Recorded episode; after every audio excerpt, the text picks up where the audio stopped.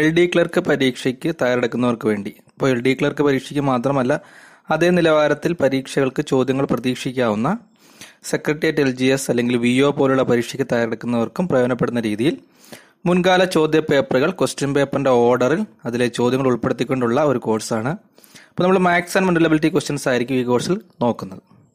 അപ്പോൾ നമ്മൾ ആദ്യം നോക്കുന്നത് രണ്ടായിരത്തി പതിനൊന്ന് എൽ ഡി ക്ലർക്ക് പരീക്ഷയിലെ തിരുവനന്തപുരം ജില്ലയിലെ ക്വസ്റ്റ്യൻസിലെ ആദ്യ പാർട്ടാണ് ഇപ്പോൾ ഓരോ പാർട്ടിലും നമ്മൾ അഞ്ച് ചോദ്യങ്ങൾ വീതമായിരിക്കും നോക്കുന്നത്.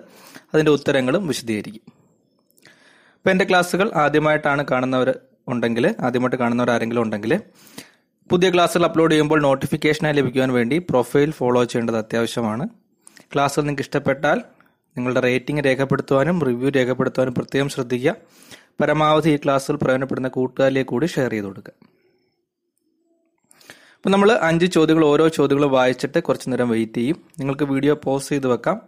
എന്നിട്ട് അത് ചെയ്ത് നോക്കിയിട്ട് അതിന്റെ ആൻസർ എക്സ്പ്ലനേഷൻ സമയത്ത് നിങ്ങളുടെ ഉത്തരവായിട്ട് മാച്ച് ചെയ്ത് നോക്കുക അപ്പോൾ ഒന്നാമത്തെ ചോദ്യം ഒരു സിംപ്ലിഫിക്കേഷൻ ചോദ്യമാണ്. നാൽപ്പത്തിയെട്ട് മൈനസ് പന്ത്രണ്ട് ഇന്റു മൂന്ന് പ്ലസ് ഒൻപത് ഡിവൈഡ് ബൈ പത്ത് മൈനസ് ഒൻപത് ഭാഗം മൂന്ന്.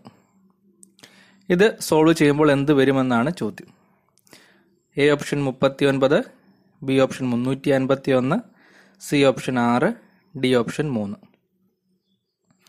അപ്പോൾ നമ്മൾ ഫ്രീ സ്പെഷ്യൽ ലൈവ് ക്ലാസ്സുകളിൽ നോക്കി തീർന്ന ചോദ്യങ്ങളാണ് ഇവയെല്ലാം.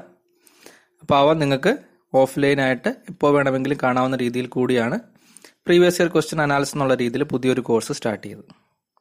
അപ്പോൾ ഇതിന്റെ ആൻസർ എത്ര വരും? നിങ്ങൾ ചെയ്ത് കാണുമെന്ന് വിചാരിക്കുന്നു.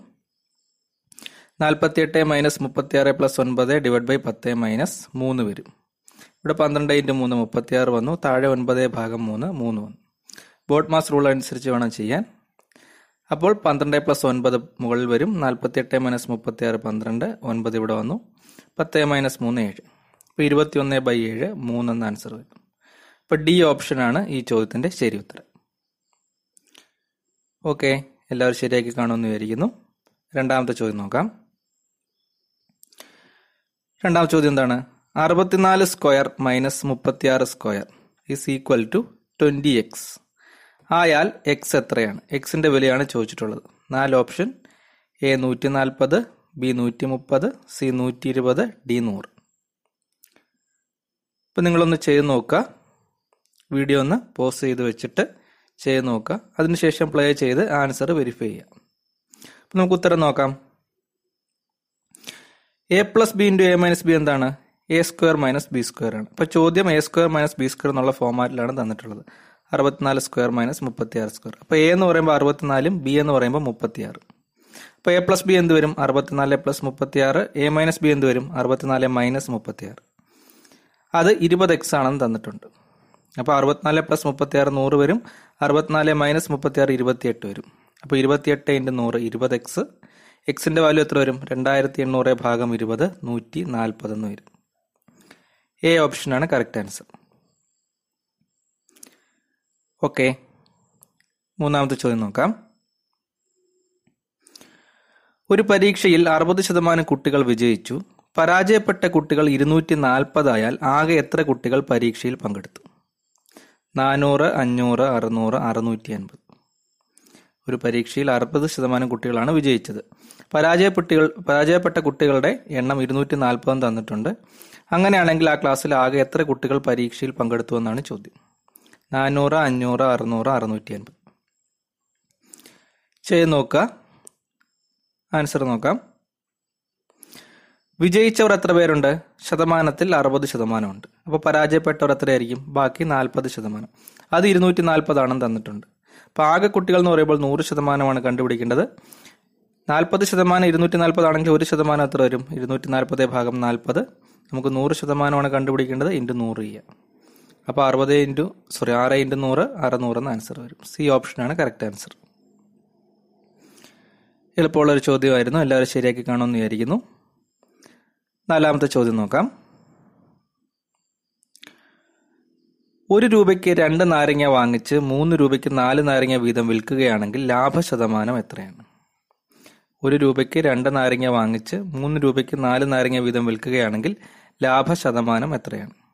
നാൽപ്പത് ശതമാനം അൻപത് ശതമാനം മുപ്പത് ശതമാനം അറുപത് ശതമാനം. അപ്പോൾ നിങ്ങൾ വീഡിയോ ഒന്ന് പോസ്റ്റ് ചെയ്ത് വെച്ചിട്ട് ചെയ്ത് നോക്കുക. നിങ്ങൾക്ക് അറിയാവുന്ന മെത്തേഡിൽ ചെയ്ത് നോക്കുക. നമുക്ക് ആൻസർ നോക്കാം. അപ്പോൾ ഇങ്ങനെ ചോദ്യം വരികയാണെങ്കിൽ നമ്മൾ എണ്ണം രൂപ എന്നുള്ള രീതിയിൽ എഴുതുക. ആദ്യത്തെ കേസ് എന്താണ്? വാങ്ങിയ സമയത്ത് ഒരു രൂപയ്ക്ക് രണ്ടെണ്ണം വാങ്ങി വിറ്റ സമയത്ത് എങ്ങനെയാണ്? മൂന്ന് രൂപയ്ക്ക് നാലെണ്ണം വിറ്റു. അപ്പോൾ എണ്ണ ഇവിടെ എഴുതുക രൂപ ഇവിടെ എഴുതുക ഇവിടെ വാങ്ങിയത് എഴുതുക ഇവിടെ വിറ്റത് എഴുതുക. എന്നിട്ട് ക്രോസ് മൾട്ടിപ്ലൈ ചെയ്യുക. ഒന്ന് ഇന്റു നാല് നാല് ഇവിടെ വരും. അത് സെല്ലിംഗ് പ്രൈസ് ആയിട്ട് എടുക്കുക. സോറി അത് കോസ്റ്റ് പ്രൈസ് ആയിട്ട് എടുക്കുക. ഇവിടെ സെല്ലിംഗ് പ്രൈസ് അല്ല ശ്രദ്ധിക്കുക കോസ്റ്റ് പ്രൈസ് ആണ്. എഴുതിയപ്പോൾ തെറ്റിപ്പോയതാണ് കോസ്റ്റ് പ്രൈസ് ആണ്. ഇവിടെ ക്രോസ് മൾട്ടിപ്ലൈ ചെയ്യുമ്പോൾ മൂന്ന് ഇന്റു രണ്ട് ആറ്. അതെന്താണ്? സെല്ലിംഗ് പ്രൈസ് ആണ്. അപ്പം നാലെന്നുള്ളത് വാങ്ങിയ വിലയും ആറെന്നുള്ളത് വിറ്റ വിലയുമാണ്. അപ്പോൾ ലാഭശതമാനം എങ്ങനെയായിരിക്കും കണ്ടുപിടിക്കുന്നത്? ലാഭശതമാനം എന്ന് പറഞ്ഞാൽ ലാഭം ഭാഗം വാങ്ങിയ വില ഇന്റു നൂറ്. അപ്പോൾ ലാഭം എത്രയാണ്? നാലിനേക്കാൾ രണ്ട് കൂടുതലായിട്ടാണ് വിറ്റത്. ഇപ്പോൾ രണ്ടാണ് ലാഭം. വാങ്ങിയ വില നാലാണ്. ഇപ്പോൾ രണ്ടേ ഭാഗം നാല് ഇന്റു നൂറ് അൻപത് ശതമാനം. One by two hundred fifty percent എന്ന് വരും. ബി ഓപ്ഷനാണ് കറക്റ്റ് ആൻസർ. ഓക്കെ ആണല്ലോ. ഈ മെത്തേഡ് നോട്ട് ചെയ്ത് വെച്ചിരിക്കുക. എണ്ണവും രൂപയും വാങ്ങിയ സമയത്തും വിറ്റ സമയത്തും തന്നാൽ നമുക്ക് ഈ രീതിയിൽ ചെയ്യാൻ പറ്റും. ഓക്കെ. അഞ്ചാമത്തെ ചോദ്യം നോക്കാം. പത്ത് ശതമാനം കൂട്ടുപലിശ കണക്കാക്കുന്ന ഒരു ബാങ്കിൽ മനു അയ്യായിരം രൂപ നിക്ഷേപിക്കുന്നു. എങ്കിൽ രണ്ട് വർഷത്തിന് ശേഷം മനുവിന് എന്ത് തുക തിരികെ ലഭിക്കും? അയ്യായിരത്തി അറുപത് അയ്യായിരത്തി അൻപത് ആറായിരത്തി ഒരുന്നൂറ്റി അൻപത് ആറായിരത്തി അൻപത് കൂട്ടുപലിശയാണ്. അപ്പോൾ പലിശയ്ക്ക് കൂടി പലിശ കണക്കാക്കണം. ഇപ്പം നമുക്ക് ഇക്വേഷൻ വഴിയും ചെയ്യാം അല്ലാതെയും ചെയ്യാം. ഇപ്പം നിങ്ങൾക്ക് അറിയാവുന്ന വഴി ചെയ്ത് നോക്കുക ഇപ്പം എങ്ങനെ വരും? റേറ്റ് പത്ത് ശതമാനമാണ് പ്രിൻസിപ്പൽ എമൗണ്ട് നിക്ഷേപിച്ച തുക അയ്യായിരമാണ്. ഇപ്പോൾ രണ്ട് വർഷമായിട്ട് എടുക്കുക. പത്ത് ശതമാനമാണ് പലിശ. അപ്പോൾ അയ്യായിരത്തിന് പത്ത് ശതമാനം വീതം അഞ്ഞൂറും അഞ്ഞൂറും സാധാരണ പലിശ പോലെ ആദ്യത്തെ രണ്ട് വർഷം കിട്ടും. കൂട്ടുപലിശ ആയതുകൊണ്ട് എന്താണ് പ്രത്യേകത? ആദ്യ വർഷം ലഭിച്ച പലിശയുടെ പലിശ കൂടി കണക്കാക്കുക. അഞ്ഞൂറിന്റെ ഈ പത്ത് ശതമാനം കൂടി കണ്ടുപിടിച്ച് അതുകൂടി കൂട്ടുക. അപ്പോൾ ഇതാണ് കൂട്ടുപലിശ വരുമ്പോൾ വ്യത്യാസം. ഇപ്പോൾ കോമ്പൗണ്ട് ടെസ്റ്റ് ആകെ എത്ര വരും? അഞ്ഞൂറ് പ്ലസ് അഞ്ഞൂറ് പ്ലസ് അൻപത് ആയിരത്തി അൻപത് വരും. നമ്മളുടെ ചോദ്യം രണ്ട് വർഷത്തിന് ശേഷം മനുവിന് എന്ത് തുക തിരികെ ലഭിക്കുമെന്നാണ് അപ്പോൾ പലിശയായിട്ട് ലഭിച്ച ആയിരത്തി അൻപതും നമ്മൾ നിക്ഷേപിച്ച അയ്യായിരം കൂടി ചേർത്ത് ടോട്ടൽ ആറായിരത്തി അൻപത്. ഡി ഓപ്ഷനാണ് കറക്റ്റ് ആൻസർ ഓക്കെ ആണല്ലോ? ഇപ്പം നമ്മൾ തിരുവനന്തപുരം രണ്ടായിരത്തി പതിനൊന്ന് എൽ ഡി ക്ലർക്ക് പരീക്ഷയുടെ ആദ്യത്തെ അഞ്ച് ചോദ്യങ്ങളും അവിടെ വിശദീകരണങ്ങളും കഴിഞ്ഞു. അപ്പോൾ ഈ ക്ലാസ്സുകൾ നിങ്ങൾക്ക് ഇഷ്ടപ്പെട്ടിട്ടുണ്ടെങ്കിൽ തീർച്ചയായിട്ടും ലൈക്ക് ചെയ്യുക നിങ്ങളുടെ റിവ്യൂവും റേറ്റിംഗും രേഖപ്പെടുത്തുക അഭിപ്രായം കമന്റ് ചെയ്യുക പരമാവധി നിങ്ങളുടെ കൂട്ടുകാരിലേക്ക് കൂടി ഷെയർ ചെയ്യുക. അപ്പോൾ നമുക്ക് അടുത്ത ഒരു ക്ലാസ്സിൽ കാണാം. നന്ദി.